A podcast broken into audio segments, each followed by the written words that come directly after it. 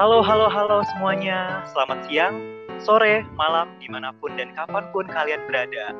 Senang sekali nih rasanya bisa bertemu lagi di podcast Bini, Bincang bareng Alumni episode 3. Di episode kali ini bakal ada yang beda nih teman-teman. Kalau dua podcast sebelumnya, baik moderator ataupun narasumbernya itu perempuan-perempuan cantik, kali ini teman-teman pendengar bakal ditemenin sama kita berdua, dua laki-laki yang keren dan juga ganteng. Waduh, maaf nih ya, jadi kepedean gini kan. Belum kita mulai, seperti kata pepatah nih, pasti teman-teman udah bosan banget dengar pepatah ini. Tak kenal, maka tak sayang. Kalau gitu, aku izin perkenalkan diri dulu ya. Aku Ilham Umar, mahasiswa semester 1 program studi fisioterapi dari staf magang Kementerian Humas BEM Vokasi 2021 sebagai moderator. Dan kali ini kita bakal ditemenin nih sama salah satu alumni kebanggaan fakultas kita tercinta, Fakultas Vokasi, yaitu ada Kak Fajar Mardiansyah sebagai narasumber yang bakalan sharing-sharing nih seputar kehidupan perkuliahan dan pasca perkuliahannya. Halo Kak Fajar, apa kabar Kak? Halo, Alhamdulillah sehat. Alhamdulillah ya Kak. Sekarang domisilinya lagi di mana nih Kak? Uh, kalau sekarang domisilinya di Surabaya. Oh, di Surabaya. Oke, baik Kak. Ya. Nah, sebelum kita lanjut ngobrol-ngobrol lebih dalam nih Kak, mungkin bisa perkenalan diri dulu kali ya Kak. Sekalian disapa dulu nih Kak, teman-teman pendengar podcast kita sore ini. Silakan Kak. Halo adik-adik uh, vokasi, mungkin yang belum kenal aku, kenalin dulu, aku Fajar Mardiansyah, alumni Manajemen Pemasaran dua, angkatan 2017 Fakultas Vokasi Universitas Erlangga. Uh, nanti dengerin aja ya podcast isi uh, podcast ini isinya apa aja. Oke, makasih Kak. Nah, teman-teman udah pada kenal ya sama Kak Fajar. Jangan lupa nih didengerin tadi yang tadi Kak Fajar bilang. Didengerin aja lebih lanjut soal podcast kita hari ini. Kalau gitu bisa kita mulai aja nih Kak sharing-sharingnya hari ini. Mungkin okay uh, kita mulai dari pertanyaan yang paling basic dulu kali ya kak. Kenapa memilih pendidikan vokasi sebagai pilihan untuk melanjutkan studi kakak? Uh, ini kayak terima. Nah, di waktu SBM, SBMPTN ini aku ikut tes dan ju, uh, universitas yang aku pilih semuanya itu ada di UNESA, Universitas Negeri Surabaya sebenarnya. Nah, di waktu pengumuman SBM itu keluar, eh sebelum pengumuman SBM itu keluar, uh, aku nyoba tes juga di vokasi UNER. Waktu itu dikasih tahu temanku sih, kayak ini ada uh, apa tes vokasi UNER. Ya udahlah daripada aku nggak ngapa-ngapain terus habis itu buat jaga-jaga aja kan aku mikirnya kan kayak gitu dulu. Terus habis itu akhirnya ikut tes. Nah, akhirnya ikut tes Terus habis itu lambat laun pengumuman SBM itu keluar. Nah, SBM keluar itu aku keterima di Universitas Negeri Surabaya, UNESA, jurusan sosiologi. Nah, setelah itu kan bingung tuh. Padahal setelah pengumuman SBM itu, eh, akhirnya ada di daftar ulang. Momen di daftar ulang di UNESA. Setelah dua hari, sedangkan pengumuman UNER vokasi itu dua hari setelah daftar ulang. Otomatis eh, aku daftar ulang UNESA dulu di jurusan sosiologi, baru aku tahu kalau semuanya aku keterima juga di UNER. Nah, di situ aku sama keluargaku bingung. Ini mau mau ambil kuliah yang mana? Terus dari itu akhirnya aku eh, sharing-sharing uh, sama keluargaku, sharing-sharing sama teman-temanku, saudaraku yang mungkin udah pernah kuliah atau mengetahui apa ya kayak istilahnya dunia perkuliahan itu kayak gimana untuk prospek kerjanya kayak gimana. Akhirnya uh, aku sama keluarga gue memutuskan untuk tidak masuk ke UNESA yang udah aku daftar ulang. Akhirnya aku uh, ngambil dan daftar ulang di vokasi UNER D3 manajemen pemasaran. Kayak gitu. Itu pilihan pertama. Dan yang pilihan kedua itu perpajakan perpajakan ya kayak gitu sih itu itu ceritanya. Jadi kayak apa ya kayak sebenarnya aneh aja. Banyak orang yang bilang SPM kenapa kok nggak dimasukin aja kayak gini kayak gini. Terus habis itu aku uh, tanya-tanya saudaraku pada saat itu kalau prospek kerjanya itu lebih mending uh, di vokasi UNER daripada di universitas lain kayak gitu. Katanya sih begitu. Terus habis itu akhirnya aku masuk di vokasi UNER kayak gitu sih ceritanya. Memilih di vokasi UNER ini Oke oke, berarti awalnya ini sebenarnya padahal buat cadangan ya kak, tapi berujung malah jadi pilihan yang diambil untuk meneruskan studinya. Iya, benar, benar banget katanya Kak Fajar ini pernah menjabat sebagai Wakil Ketua Himpunan Mahasiswa Manajemen Pemasaran tahun 2019 ya Kak? Iya benar. Nah, boleh nih Kak diceritain gimana sih pengalaman selama bergabung dalam organisasi tersebut? Dan menurut Kakak pribadi ya, eh, ada nggak sih value yang bermanfaat nih dan bisa Kakak ambil pelajarannya dari mengikuti organisasi tersebut? Setelah kan sekarang Kakak udah menghadapi fase uh, pasca kuliah nih. Kira-kira apa sih yang uh, ilmu yang kira-kira oh kalau aku nggak ikut hima aku nggak bakal bisa nih kayak gini. Kira-kira apa tuh kak? Untuk periode pertama itu kan kalau gitu masih maba ya kalau gitu. Masih anak-anak cupu lah istilahnya kalau mahasiswa baru kan kayak gitu. Nah di situ kayak aku kan uh, anak rantau nih anak rantau dari Tuban uh, kota Tuban terus habis itu uh, pindah ke Surabaya untuk berkuliah. Nah otomatis aku mikirnya kayak gini kenapa udah kuliah jauh-jauh kok nggak dimanfaatin dengan baik? Maksudnya entah mencari circle baru, networking, atau pengalaman-pengalaman yang nggak bakal kalau nggak ikut organisasi kayak gitu loh. Terus habis itu uh, akhirnya nyoba tes, ikut lima, untungnya keterima. Cuman kan jadi staff itu Mas Ian waktu di waktu maba itu. Untuk tahun kedua sebenarnya uh, aku udah pengen nggak pengen ikut lagi sih di organisasi sebenarnya. Udah nggak pengen ikut organisasi. Maksudnya udah pengen fokus kuliah aja lah istilahnya kayak gitu kan dulu itu. Untuk yang periode kedua. Ternyata uh, periode kedua ini angkatanku kan yang otomatis jadi ketua hima atau wakahimanya. Nah di angkatanku ini pada saat itu nggak ada yang mau jadi ketua hima ataupun wakahima pada saat itu.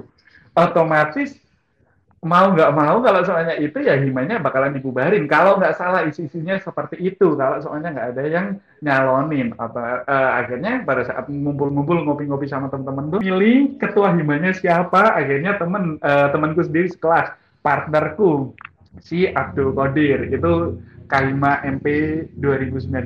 Nah, uh, terus habis itu akhirnya maju nyalonin diri. Jadi calon tunggal otomatis kan uh, udah pasti menang lah istilahnya udah pasti jadi Kaima sama Wakada tuh. Kayak uh, itu kalau nggak salah ran, rapat rapat internal BEM sama dekan sama hima-hima di vokasi uner. Kalau dulu di di tahun 2019 itu ada di Batu. Dulu itu di hotel apa gitu namanya lupa. Nah di situ itu eh, rapat IMA, BEM, BLM, dekan semuanya dirapatkan di situ untuk menyampaikan atau mempresentasikan proker-proker yang mau dijalanin di masa bakti satu tahun ke depan itu. Nah di situ tuh kayak eh, kayak, wih aku nih ngono jadi perwakilan RMP kudu memprestasikan proker-proker sing kudu di jalan satu tahun ke depan di situ kayak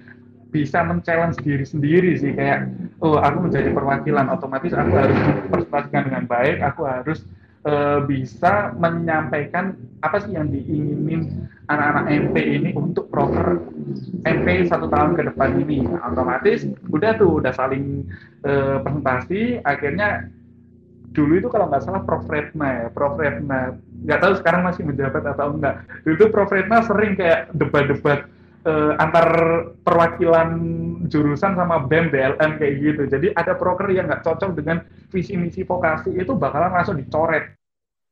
Memenuhi syarat itu langsung dicoret. Nah di situ tuh kayak ngerasa oh ternyata di sini uh, soft skill apa ya kayak uh, soft skill gue itu bakalan ke challenge gitu loh kayak berguna gitu loh. Aku harus bertanggung jawab aku harus uh, amanah aku harus kayak jujur apa yang harus aku omongin ke dekan ke atas-atasan yang di vokasi uner itu terus nah uh, kalau misalnya kan kakak berarti ikut dua periode ya.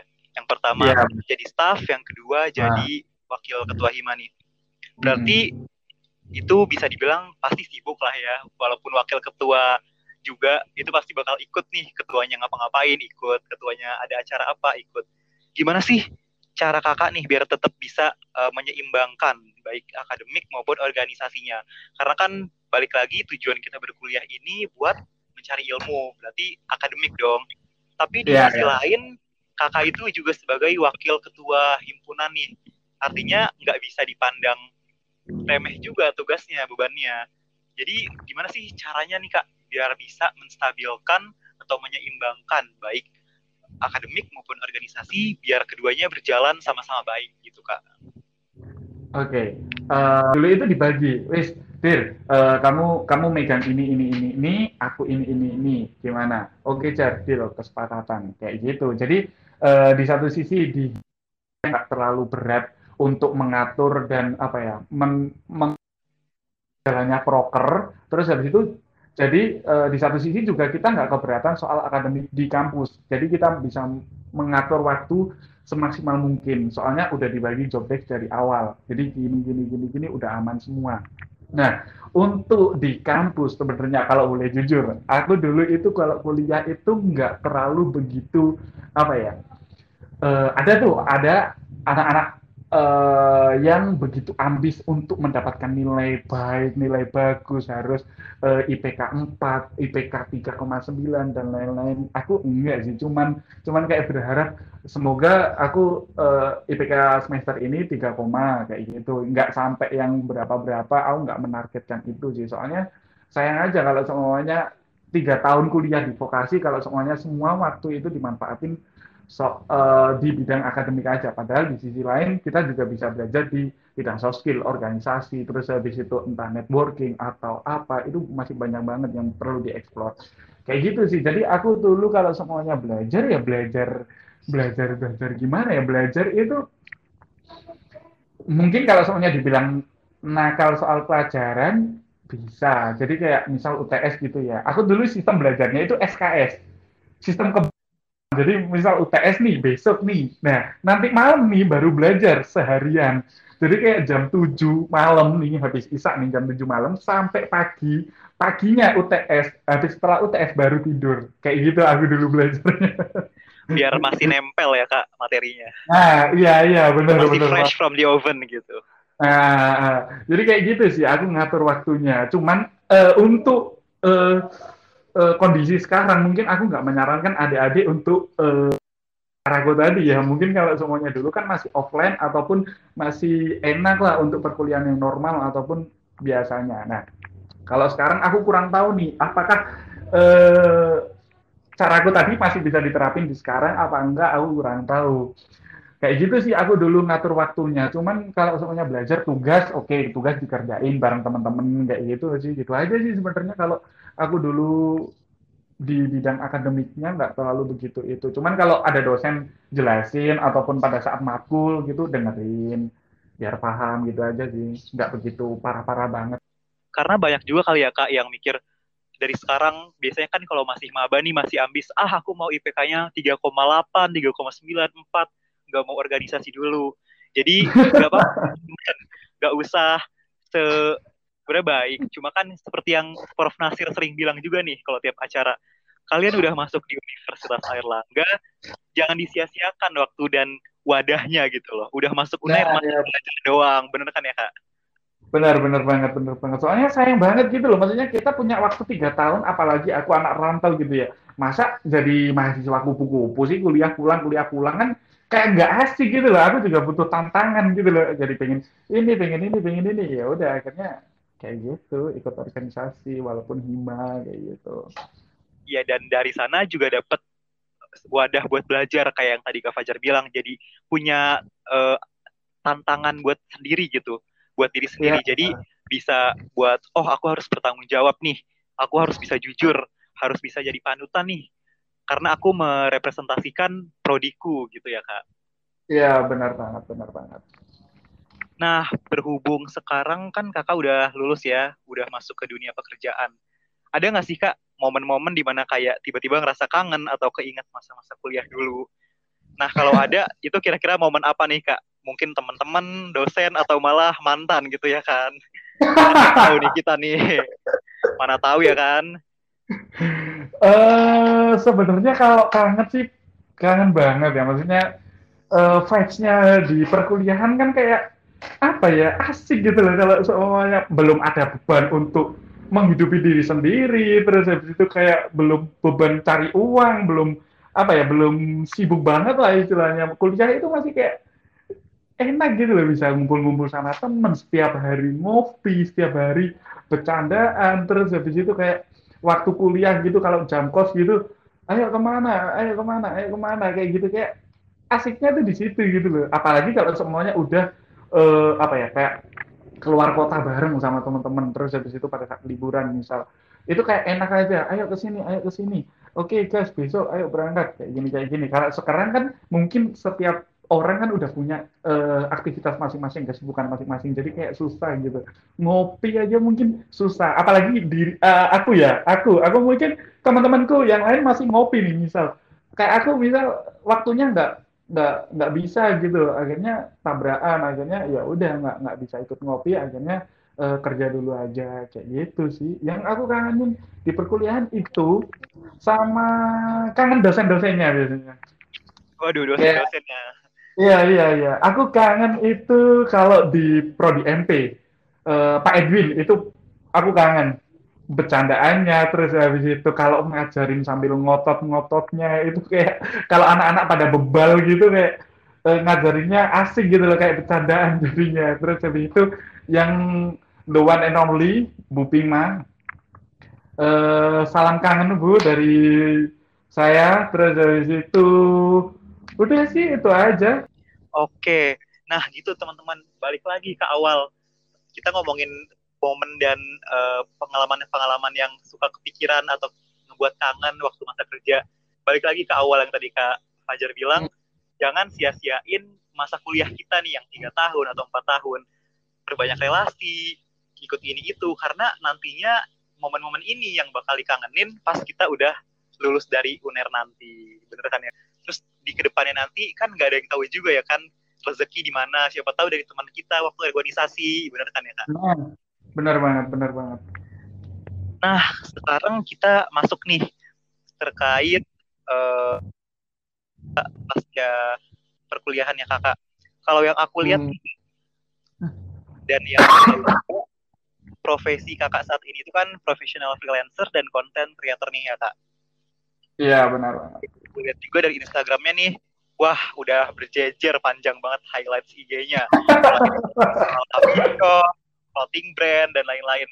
Nah, boleh nggak sih yeah. kak dijelasin sedikit nih sebenarnya kakak ini spesialisasinya di bagian yang mana nih? Soalnya kalau yang dari aku lihat kok ada yang jadi model juga, jadi fotografer juga, atau mungkin videografernya, atau editornya, atau semua muanya nih dirangkap sama kakak. Gimana nih? uh, yang itu, itu highlightnya. Sebenarnya kalau semuanya jadi model sih dulu ini sih mungkin kalau model enggak lah ya maksudnya itu cuman kayak apa ya foto couple session dan emang pengen foto-foto aja dan nambah portofolio juga sih. Nah, kalau semuanya untuk spesialisnya, uh, mungkin kalau dibilang dulu itu mungkin lebih senang ke foto sebenarnya kayak gitu.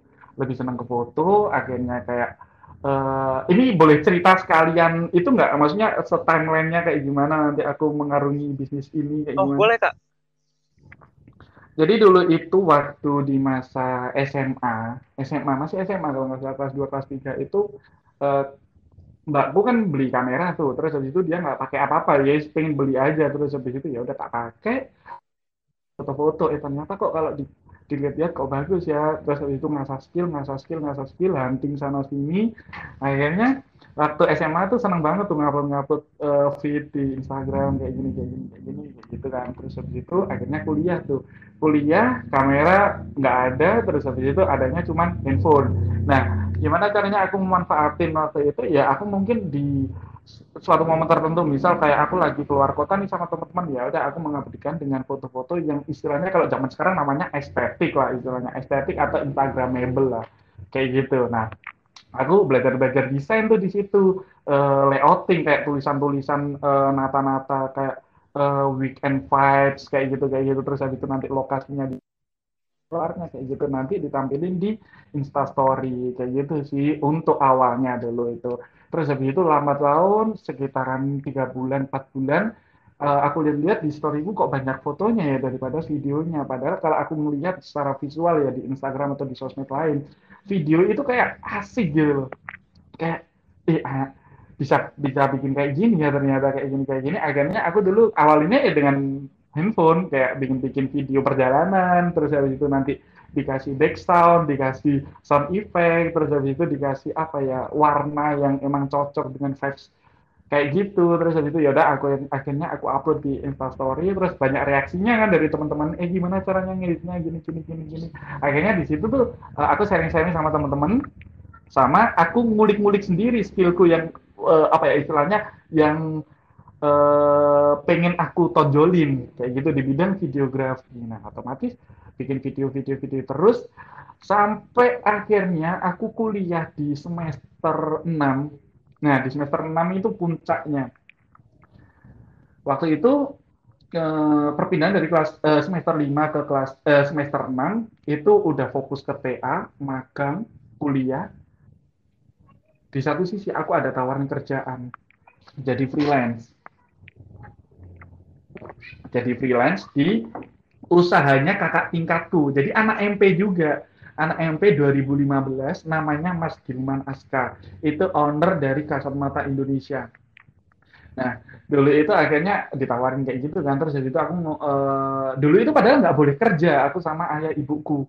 Gara-garanya takut kalau semuanya wis kuliah sih, enggak masalah kerjaan di Marino pada saat kuliah. Katanya kayak gitu terus habis itu aku mikir gini enggak ah akhirnya aku bohong tuh sama orang tua aku mungkin ini nggak nggak usah ditiru ya sama uh, adik-adik di vokasi nggak usah ditiru mending ngobrol aja. Aku bohong tuh di Surabaya magang TA terus habis itu tak sambil kerja juga. Nah di situ tuh uh, orang tua aku kaget kok tumben nggak nggak uh, apa kalau pulang kan biasanya ada tambahan sanggup atau gimana? Aku nggak minta tuh. Terus habis itu kok tumben?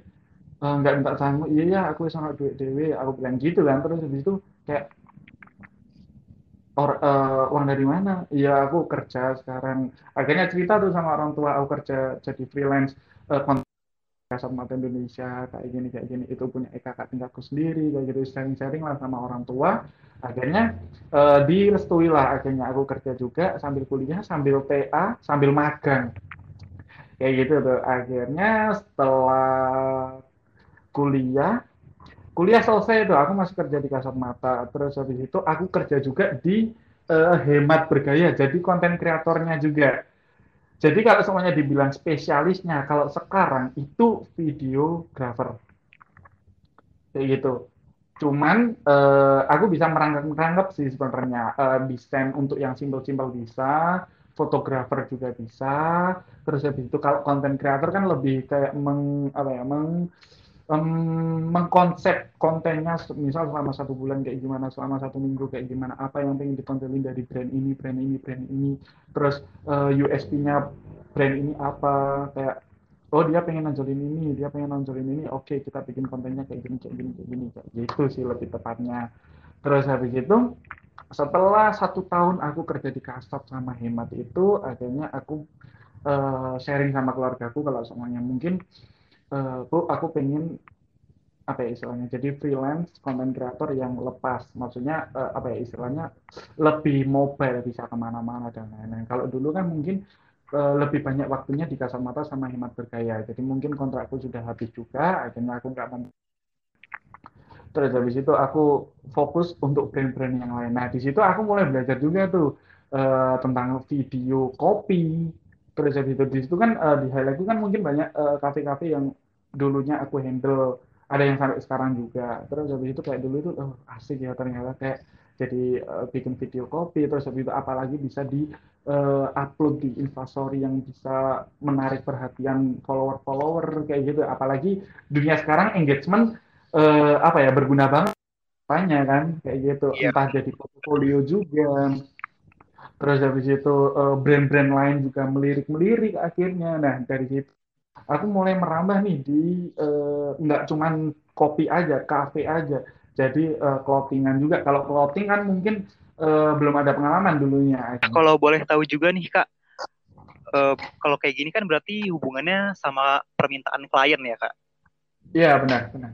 Nah mungkin bisa diceritain nih kak, kan uh, seperti yang kita tahu nih sekarang lagi era yang globalisasi lah, semua serba modern, canggih, semua serba media sosial, apalagi ditambah pandemi juga kita harus membatasi kegiatan offline jadi semuanya lewat online jadi semua muanya terikat sama media sosial untuk pemasaran dan lain-lain mungkin banyak juga nih teman-teman yang punya passion di bidang yang sama kayak kakak uh, fotografer, content creator, videographer yang di di industri media lah ibaratnya dan hmm. pengen menekuni juga di bidang ini. Mungkin bisa diceritain nih kak aku berbicara setelah pasca kelulusan aja yang kalau semuanya udah lulus gitu ya. Nah, pada saat setelah udah lulus tuh kayak mikir gini dulu.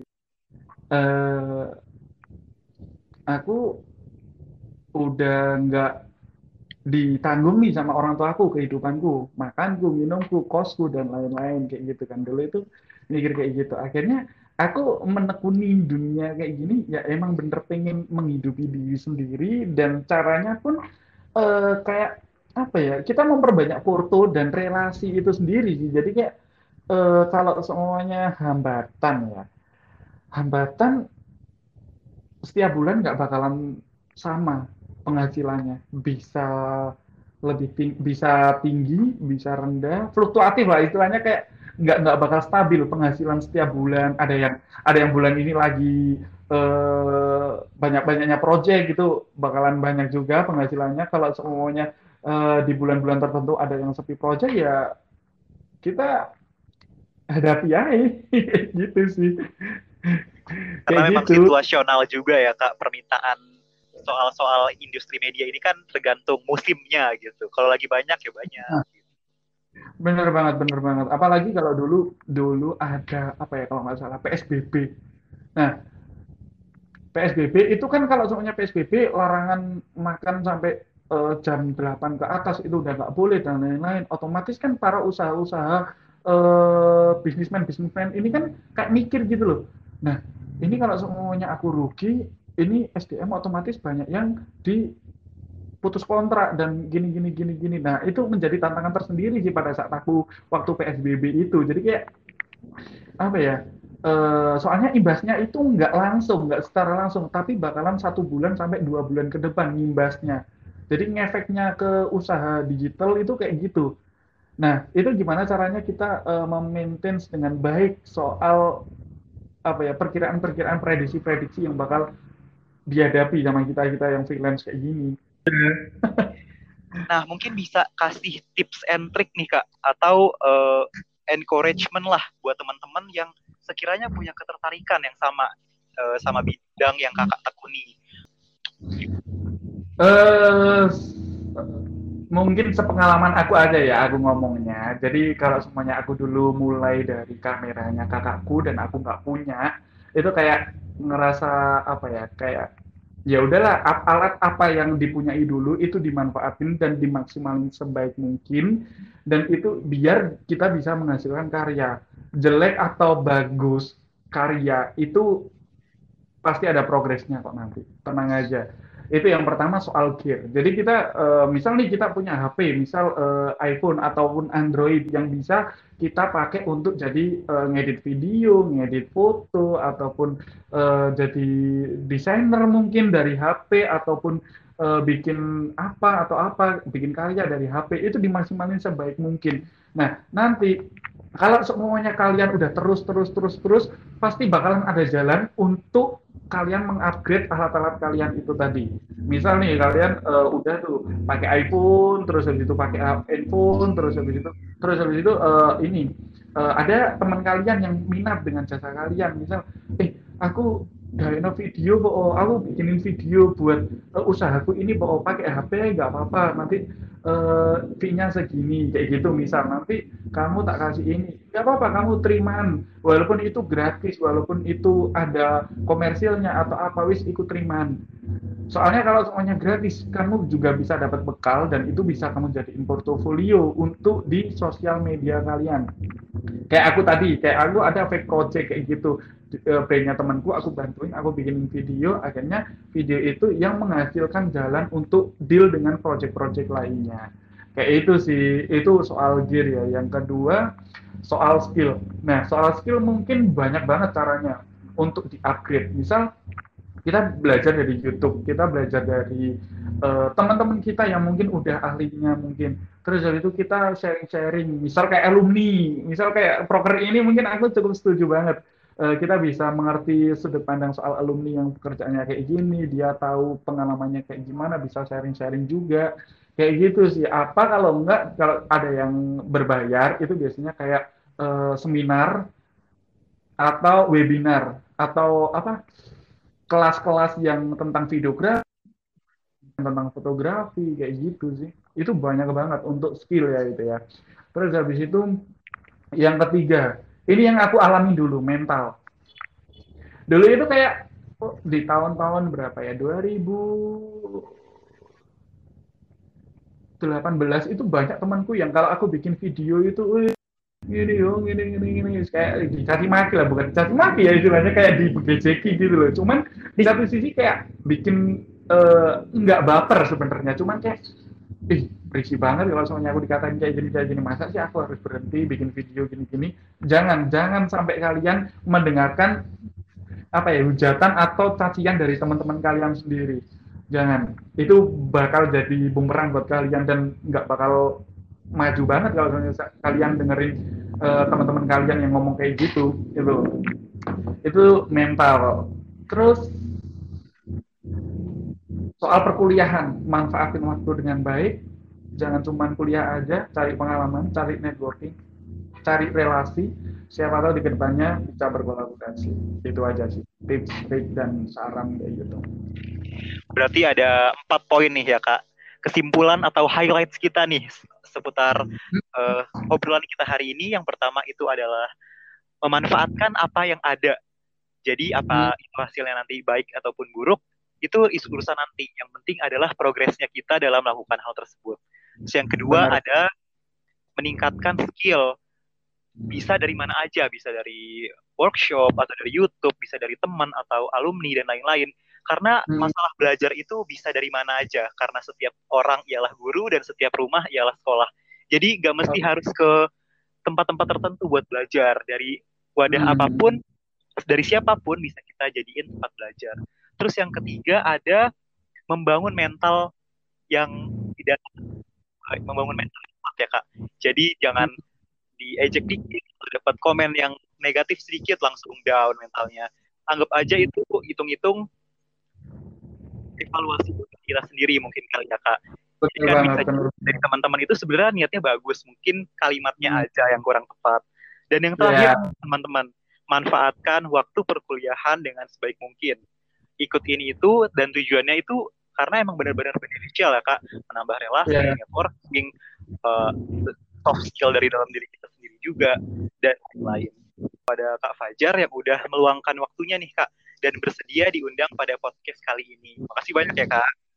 Terima kasih kembali udah dikasih uh, apa ya sarana untuk sharing-sharing dengan adik-adik di vokasi yang semoga menjadi apa ya vokasi lebih baik, menjadi SDM SDM yang berguna nantinya setelah lulus nanti. Amin. Amin amin. Amin. Semangat dan sukses terus juga buat Kak Fajar. Semoga jobnya lancar terus ya Kak. Amin, amin. Biar makin panjang juga nih highlightsnya kalau kita pantengin IG-nya. oh iya, jangan lupa di follow ya. Fajar Mardiansyah underscore at Fajar Mardiansyah underscore. Nah, buat teman-teman yang penasaran nih, kayak apa sih uh, uh, tampilan atau layout IG-nya Kak Fajar atau job-job apa aja nih yang udah pernah di-handle sama Kak Fajar bisa banget pantau terus dan follow IG-nya Kak Fajar tadi at Fajar Mardiansyah underscore. Nah, itu dia teman-teman sesi Bini kali ini. Sekali lagi saya ucapkan terima kasih kepada Kak Fajar atas waktunya. Terus terus dan juga semangat buat semua karena nggak bisa lama lagi kita bakal menghadapi UAS ya teman-teman. Ya, itu. Ini episode tiga kali ini. Sebelum saya tutup, izinkan saya menutupnya dengan pantun. Pagi-pagi makan roti bakar, makannya pakai selai strawberry. Saya Ilham Umar, mohon pamit undur diri. Selamat sore, wassalamualaikum warahmatullahi wabarakatuh. Sampai ketemu lagi di Bini episode selanjutnya. Dadah!